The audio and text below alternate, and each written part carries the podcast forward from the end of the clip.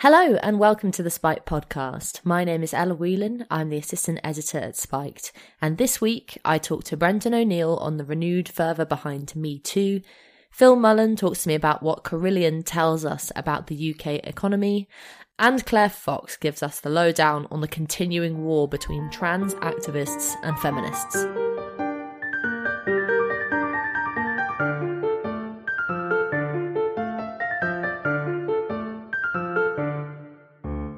Unless you've been in a hole in the ground for the last six months, you'll now be familiar with the hashtag MeToo. The sexual harassment panic has now been raging for about four or five months and it shows no sign of stopping. In fact, with the new Time's Up campaign in Hollywood and more accusations surfacing each week, it seems that the support for this sexual witch hunt is stronger than ever. But what's really going on here? Is this more than just a hashtag? Do normal women actually believe in this social media movement?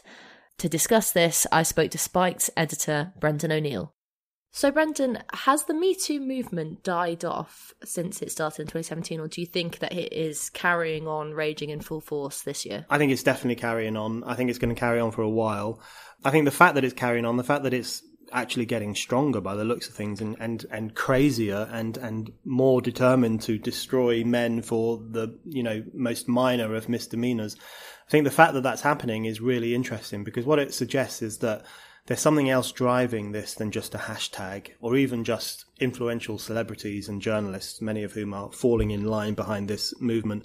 There's got to be something else, something more powerful motoring it. And I think that is a lot of incredibly problematic political trends that have been growing in force for decades now, like, for example, the culture of victimhood, where everyone wants to see themselves as a victim and, and you win public praise and, and you get moral purchase through being a victim. So there's a real invitation to people to act the victim. So that's one of the most important factors here, where more and more uh, well-off, well-connected, influential women recognize how valuable the cult of victimhood is, and will do anything to define themselves as a victim, even if it means exaggerating an experience they had or or making out that it was worse than it actually was. So the victim culture is very important. Also, the um, rise of a kind of misanthropic feminism over the past few years, past decade or so, which tends to be very suspicious, not just of men, but of the relations between the sexes, of any interpersonal relations, of family life, fathers, young men, young white working class men in particular, who they have a real problem with, lads as as we're called. That's another important factor here. The the uh, rise of a feminism which is not really about winning liberation for women, but really is about pushing this idea all the time that people can't really be trusted to negotiate their own relationships and their own lives, and you need some form of intervention to re educate us and guide us and everything else. And then the third thing I think is this willingness in recent years to believe anyone who makes an accusation of assault, particularly uh, sexual assault. Any woman or child in particular who makes an accusation, the pressure on us is to instantly believe them. And that has an incredibly detrimental impact on due process uh, where you automatically accept that anyone who makes this kind of accusation is telling the truth, end off. So we have to accept it. So all those things mixed together, the rise of the victim culture, the rise of a new misanthropic, quite middle class feminism, and the rise of this cult of belief, this cult of credulity where everyone is just instantly accepted as truthful if they say they've been raped or abused. All those things are what's motoring Me Too, and that's why this flimsy, hashtaggy, ridiculous campaign is going on because of what's motoring it. And there have been countless accusations since this all kicked off last year, and lots of them haven't been met with much skepticism. But the case of Aziz Ansari, who is a TV personality in the US, very popular, uh, he was accused essentially of having a bad date and bad sexual experience. And uh, his accusation has been criticized by lots of people. Lots of people have come out and sort of said, is this an indicator that Me Too has gone for gone too far? I mean, what is so important about the Ansari allegation? Yeah, I think the Ansari allegations are very important in terms of what they tell us about Me Too, uh, which is that there is increasingly this conflation of sex and rape and this conflation of a sexual encounter with sexual assault. If you read that sordid piece of journalism, which I think was incredibly bad journalism, to allow someone anonymously to give so many details about where he put his fingers and what he was doing with his dick and all this stuff. This really, one American journalist called it revenge porn, 3,000 words of revenge porn, and that's exactly what it was what I think it really demonstrated is the way in which young women in particular are encouraged now to see sexual encounters as potentially rape and to redefine them as rape or to redefine them as sexual assault or as sexual misconduct, which is just this completely amorphous, not even necessarily criminal phrase, which could cover anything, anything at all. So that's why that is important because that was a consensual sexual encounter and yet it was written up and interpreted by some feminists as assault or as something deeply problematic, which tells us something important about men in general. It's such a dangerous idea because what it does is it treats sex as dangerous and destructive when, you know, for most people it's pleasurable and enjoyable. And it undermines the seriousness of rape by uh, arguing that even something like a very minor encounter that you possibly just didn't enjoy is the same as rape. Rape is something completely different to that. Rape is the violent crushing of your autonomy and your ability to make a choice. That's an incredibly serious crime. So these feminists, these Me Too extremists who are pushing cases like this are both problematizing sexual encounters, one of the nicest parts of the human experience for many people, and they are trivializing rape. Well, let's talk about Time's Up, which is this new campaign linked off of Me Too. It basically is a fund started by celebrities for poor women. They'll often say that it's for poor Latino farm workers and factory workers who supposedly don't have enough money to bring legal action against sexual harassers. So it's kind of a poor fund on the basis of sexual harassment and saying that they're standing up for poor women against harassment and assault. I mean, what do you make of that? I think it's in- disturbingly paternalistic or maternalistic, perhaps. Um, it's it, it is like a poor fund, as you say, and it, it's creepy. I think, but I think what it really points to something really interesting in in the new feminism, the kind of the bad feminism we have now, not like the kind of first wave or the second wave, which made incredibly important gains for women. This new problematic, quite media orientated, quite posh middle class feminism, it often uses all women as a cover for its own self gain and its own uh, quite narrow, selfish pursuits. Uh, you know, feminism, it strikes me as increasingly just a rich woman's game. You see this with the BBC pay scandal, where these women are getting raises of 50,000 or 100,000, or in Jo Whiley's case, 200,000 pounds, on the basis that this will even out and, and make it more gender equitable. And you just think, you know, what does the African woman who cleans BBC studios for the living wage, what does she think of this? I mean, she doesn't come into it at all. They don't give a damn about her. They don't give a damn about women like that or you see it in relation to lots of the media squabbles about women's representation on the BBC or in the Guardian or, or front page of newspapers and magazines, which is basically just very well connected, often quite plummy feminists basically saying, I want a column or I want to be on the front of your magazine. This is very self-interested. And you see it with Time's Up where you have these drippingly rich Hollywood women, one of whom wore to the Golden Globes a top saying poverty is sexist, and you think, well, you know, tell that to the Indian boys scrabbling around on landfills to make enough money to live on. Mm, or, just funnily enough, that top actually cost three hundred and eighty dollars. Well, that sums it up. I mean, it's just disgusting. Actually, I mean, you, we laugh, but it's repulsive. It's it's straight. It's like Marie Antoinette level of cluelessness. And you just think, you know, the African men who are breaking their backs to feed their families, or the American men who have to take three jobs to make ends meet. You know, these people are imbeciles. They are clueless, aloof, rich, decadent imbeciles. And they can dress that up as feminism as much as they want, but it's not feminism. And that's why they need these poorer women. They drag them to award ceremonies with them and kind of pose next to, photographs of uh, Latino working women, for example.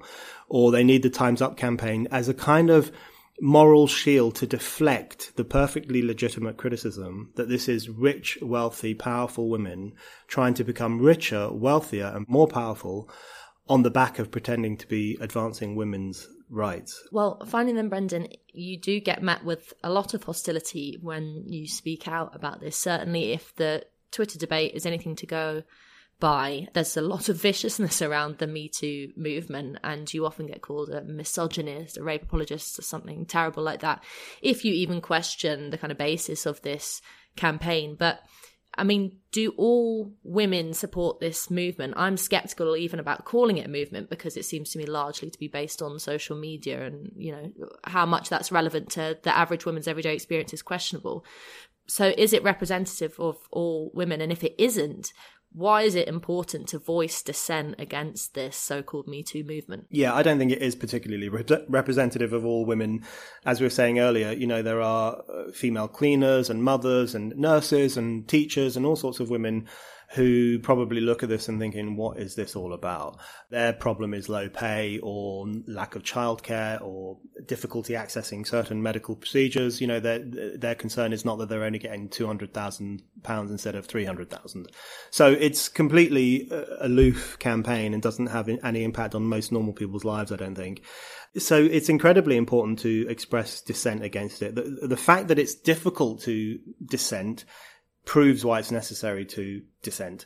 Uh, you know, anyone who does so, like Liam Neeson or Ann Leslie, or more recently, and I think most importantly, Margaret Atwood, the fact that these people are dissenting and then getting so much flack for dissenting really proves what a conformist, liberal, problematic campaign or movement or hashtag or whatever it is that this has become. So I think there are two reasons why we must dissent. Firstly, from the basis of humanism, and secondly, from the basis of skepticism.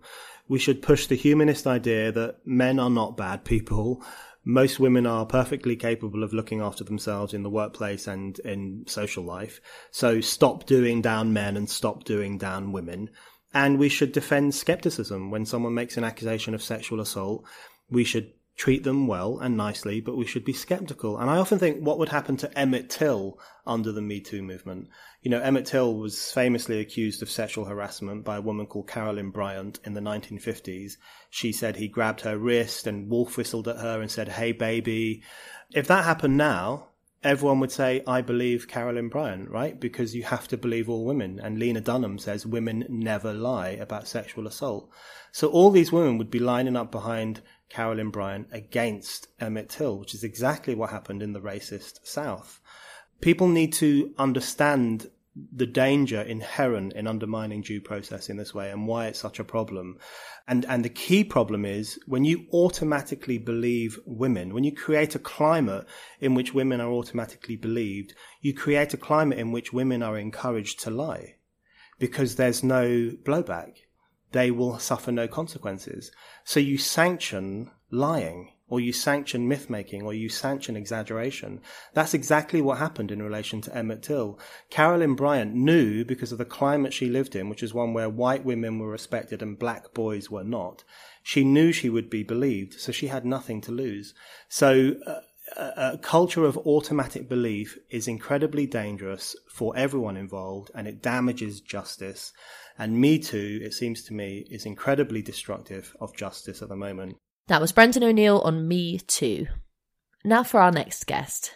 Carillion, Britain's second largest construction company, has gone into liquidation.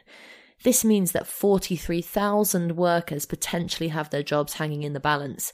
This is huge. How did this happen? Well, Carillion is being cited as an example of reckless corporate irresponsibility.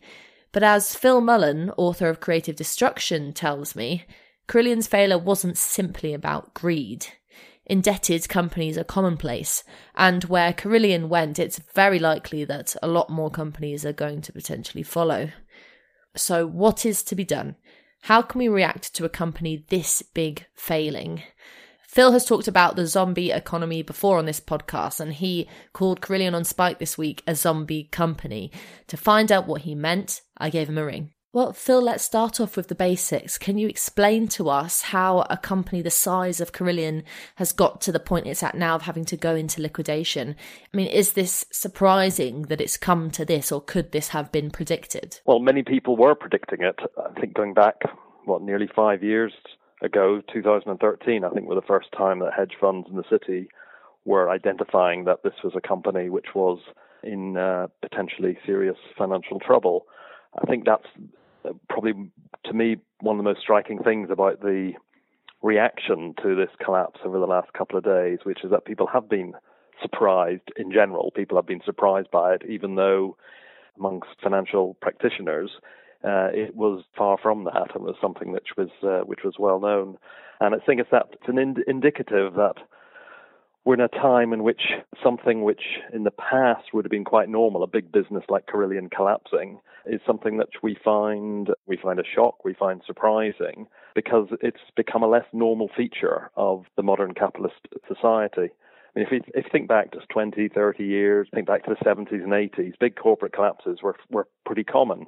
We recognized at that time that that's the nature of the beast, you know, that a capitalist system in long-term protracted depression we'll see these collapses every so often.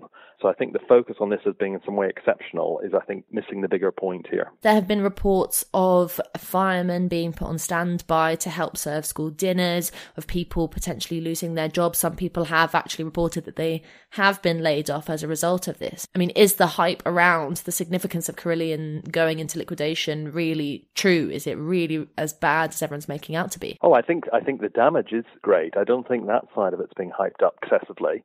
I think uh, you know there are tens of thousands of people and uh, who are directly affected in terms of you know where their wages are going to be paid this week, their families. There's the pensioners who are relying on on this company's pension funds, which are going to see their their payments cut, and there are all the services that you've just mentioned, uh, and all the many thousands of suppliers who are providing services to Carillion to the end uh, to to whatever services Carillion is contracted to. So it is a very disruptive event, and as to where it's going to go, uh, we can't be complacent about that. Even this could be a trigger for something much much wider and deeper, because what it illustrates is that not just Carillion, but large parts of the British economy are in a very fragile position. They're living on borrowed time, they're living on debt, as been exemplified in what we've seen so far and what we knew for a long time. Carillion has been extremely over indebted. But that's not in any way unusual. You know, large chunks of British corporate sector are reliant on living on borrowed time, living on debt. Well, some are arguing that this is just a Tory problem, that what's happened to Carillion is a consequence of corporate greed, of the Tories not caring about workers and so letting this happen, of their kind of economic policy failing. But is this situation that we're in now a symptom of a much deeper kind of disease within the UK economy? If you look back, what, 10 years when I passed the anniversary of the, finan- the 10th anniversary of the financial crash, most people then were open to recognize that an underlying cause of that big financial crash in 2008 was over indebtedness. And there was a lot of discussion then that, oh, well, we got too indebted. There's been too much excess here. We've borrowed too much. Businesses have borrowed too much. Banks have borrowed too much. Individuals have borrowed too much. And we'll pay back the borrowing and things will stabilize. Ten years after, debt levels are as high, if not higher, than they were in 2008. You know, companies like Carillion are representative of a corporate system which lives off debt. That means that all these other businesses are also potentially going the same way. I mean, the, the, the line between what I call a, a, zombie company, that's one which is uh, keeping its head above water but relying on borrowing from others to keep going, the line between that and the Carillion fate of going bust is a pretty slender one. In that sense, highlighting the exceptionalism of this case, looking at what went on in terms of the deals and the, you know, why these deals were awarded last year and so on. All that, I think, is missing the much bigger picture, which is that a lot of other companies are in the same position. I mean, it's interesting looking at the construction industry in particular. You cannot identify a strong, profitable, uh, cash rich, uh, debt free construction company. That's the nature of the beast at the moment. So you can imagine that whenever the, uh, the government was looking at who to award contracts to, uh, where are they supposed to turn to? The lesson we should be drawing from this is that this is indicative of a broader systemic problem uh, which demands that we, we do something about it. And unfortunately, the suggestions that we just tighten up a bit of corporate governance, that you know perhaps we need to have a uh, I hear a talk today about a public inquiry is needed to see what went wrong and so on. All this is missing the much bigger picture that uh, of what this tells us about the fragile state of the British economy. Well, you mentioned there potential solutions that people are suggesting. One of them is the Labour Party is arguing that we should directly run more public services. I mean, is that the right way to go? Uh, no, and I think it would be nice if coming out of this calamity, and it is a, a, big problem for the people, the suppliers, and the employees and the families and so on. We shouldn't under, underrate that at all, understate that at all. But if coming out of this, we could perhaps, you know, put to bed for once and for all this tired narrative of public versus private, state versus market, as if you know public provision of things is going to be better than what we have at the moment, or as if it's a more financially secure way. Uh, I mean, what this Carillion experience could illustrate, or what, what does illustrate, from which we could draw out, is the very, very close connections which exist between the state, between the public, and the private and the market sector. And then that's something that relationship has become uh, more and more uh, uh, fused, more and more interlinked, more and more interdependent in a way in which the the difference, the formal difference between nationalizing an industry and having it highly state regulated, which is what's the reality at the moment, is pretty marginal. But the lesson that comes out is even when you have the state and the market, public and private, so fused as we see through the government Carillion relationship, it's not a guarantee for stability. That it doesn't uh, negate the fact that if you don't make profits, there's no surplus being generated at some time, you're going to tip over the edge and go from being a muddling through, insecure, fragile company into a bankrupt one. Well, finally, then, Phil, your book, Creative Destruction How to Start an Economic Renaissance, really talks about this whole situation at length, and uh, everyone should read it who wants to understand what the problem with the UK economy is at the moment. You argue that a zombie economy is preventing innovation, business, the UK economy as a whole from flourishing. Do a lot more cases like Carillion have to happen in your view, to clear the way for a new approach to the economy? They will happen. The question is, are they going to happen in an, an, uncontrolled way, which you can say is what we've seen over the last period? Even though a number of people knew it was coming, it clearly has caused and will cause in the, in the coming weeks and months a lot of disruption to people's lives. That sort of collapse and disruption, there is going to be a lot more of it. But the question is, is it something which we take control of by recognizing that a lot of these companies like Carillion, and not just in the construction and the outsourcing sector, but in a lot of other sectors, uh, uh you know, are past their sell-by dates, and uh, that we take the initiative in actually uh, investing in the new sectors uh, now so that we can provide the jobs for people whose jobs cannot be secure in those old companies.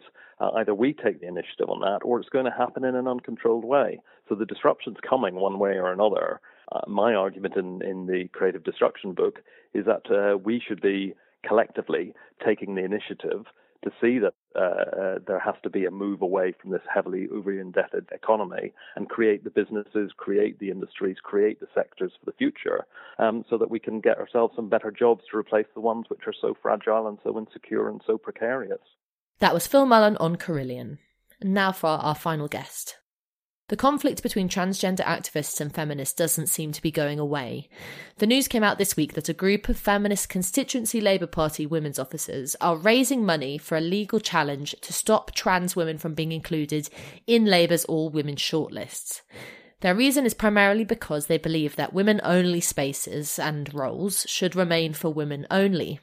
And self IDs, the term they use to refer to trans women who have simply self declared rather than going through the process of gender recognition, are not real women. This poses quite a confusing but interesting problem.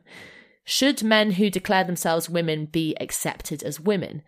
Does this prove that identity based politics leads to mess and confusion? And more importantly, when this is called into question, what is a woman anyway? To help me and you get through this thorny issue, I went to talk to Claire Fox, director of the Academy of Ideas and author of I Find That Offensive. So, Claire, to start with, you have been critical in the past of all women shortlists in the first place. So, the issue around the Labour all women shortlists and the question of whether trans women should be included on it is a bit of a difficult one. But do you think that including trans women is a problem in this case? One of the arguments in favour of all women shortlists that I don't agree with, but which is the argument for them, is that women need to be represented by people who share similar experiences. And I'm obviously anxious about that from the point of view of politics essentializing us and doing away with matters such as uh, ideology and values and, you know, just because a woman is an MP doesn't necessarily make her representative of me if she's got the wrong politics. But nonetheless, it's an argument, and that argument, accepted or agreed on by some people, is that in order to have representation, you should be represented by people who are women if you're a woman. So then we have this very awkward situation, which is now this is going to be entirely undermined, it seems to me, by demands that you should have trans women on these all women shortlists, because obviously, if you're going to go on experience, the experience of a trans woman is not the same as the experience of a woman. It's the experience of a trans woman. I'm not saying it's not a valid experience. I'm just saying it can't possibly be the experience of a woman. So consequently, it feels as though the demand for trans women to be on these shortlists has got very little to do with women's equality, even in a limited sense that I don't agree with women's only shortlist. As if this could get any more confusing, the petition, which is this is what the news is about. There's a petition being circulated, um, headed up by some quite well-known uh, radical feminists, which is calling to stop these trans women uh, from being counted in this. Labour shortlist. And uh, specifically, the even more confusing thing about it is that it claims that trans women are fine. You know, it says it doesn't, it's not discriminatory against them, and that trans women with gender recognition certificates are, should be allowed. So they're fine. They should be in the shortlist. It's just these other trans women who are self-identifying, who have just declared publicly that they are trans rather than having the sort of legal documentation, I suppose. I mean, in that distinction, which seems quite arbitrary if we're talking about the political reasons to stop trans women from being part of this is that kind of speaking to the sort of craziness of this scenario? Well i think it indicates that this is a kind of ever spiraling circle and identity politics eating itself. But to take it at face value i think that what the intention here is that those trans women who have their certification may well have lived as a woman for a longer period of time and therefore if you're going to go on the representation lived experience question, you could say have got more experience of being a woman.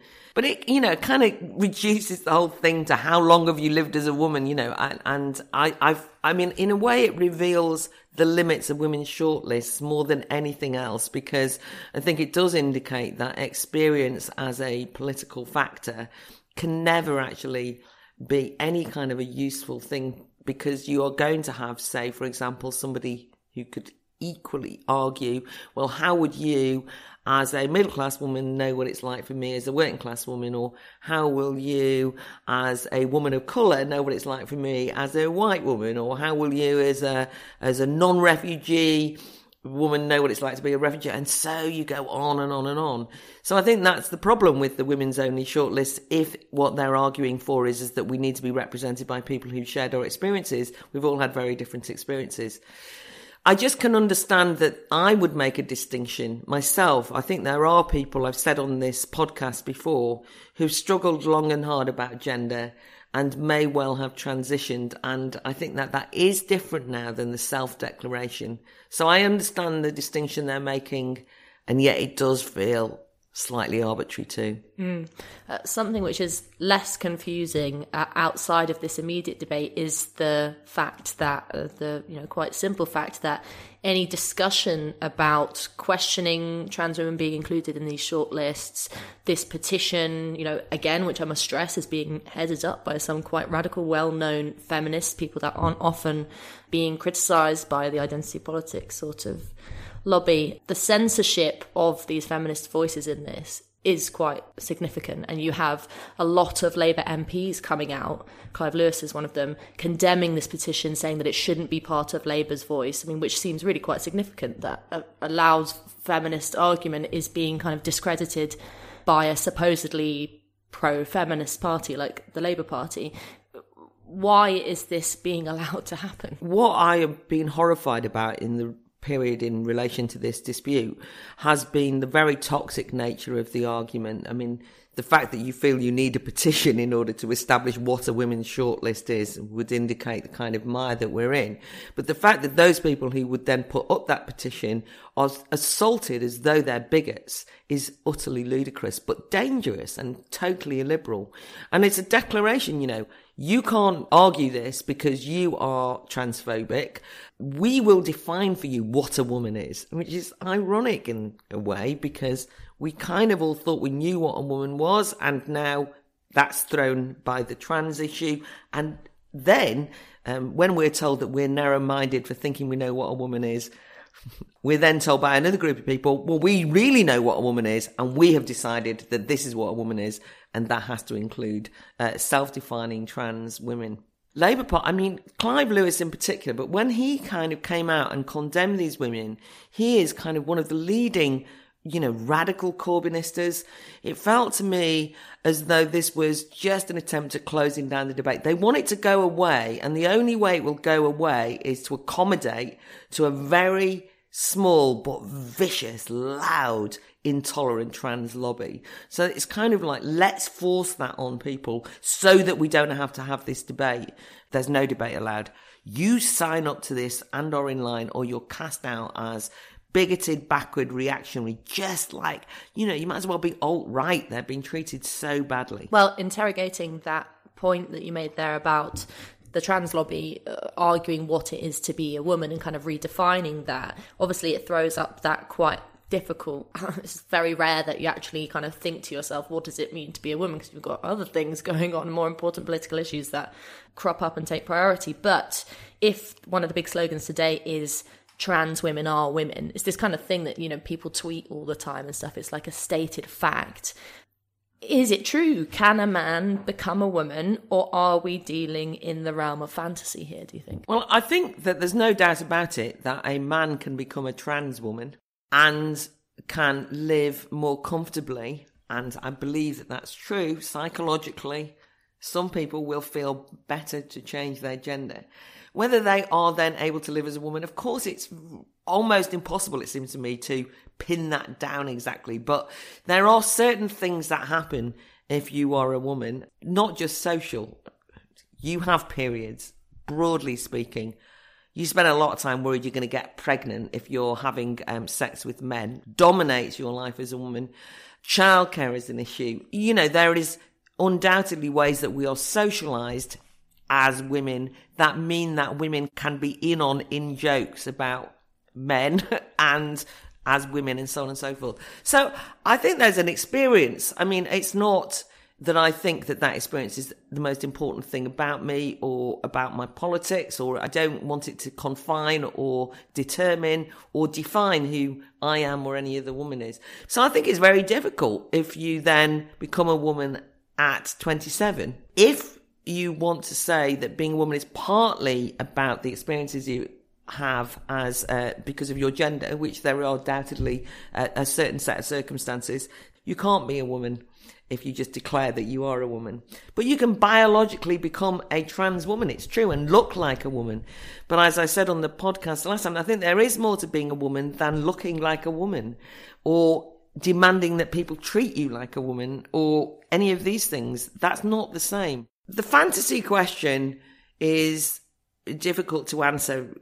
But one thing that I would say is that having been following this quite carefully, some of the uh, trans activists that I kind of follow on social media and read their remarks and have tried to understand and take seriously, all that they seem to do is talk about trans issues and specifically themselves. There seems to be a self obsession, a self absorption always the demand is, I've been dead named or I've been insulted or why can't I? And I think that what makes me feel very uncomfortable about this issue is that I'm being asked to, to buy into a world that's centered around one individual rather than a social world that's about all of us. And so if there's a kind of fantastical element to the trans question, it's an inability to move beyond self which I think is the destruction of politics and social life generally.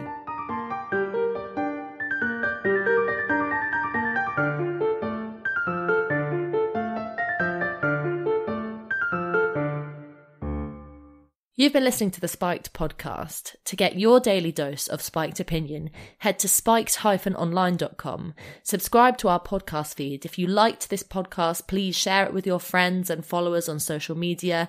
And if you'd like to help Spiked thrive, please hit the link below and donate. Thanks for listening.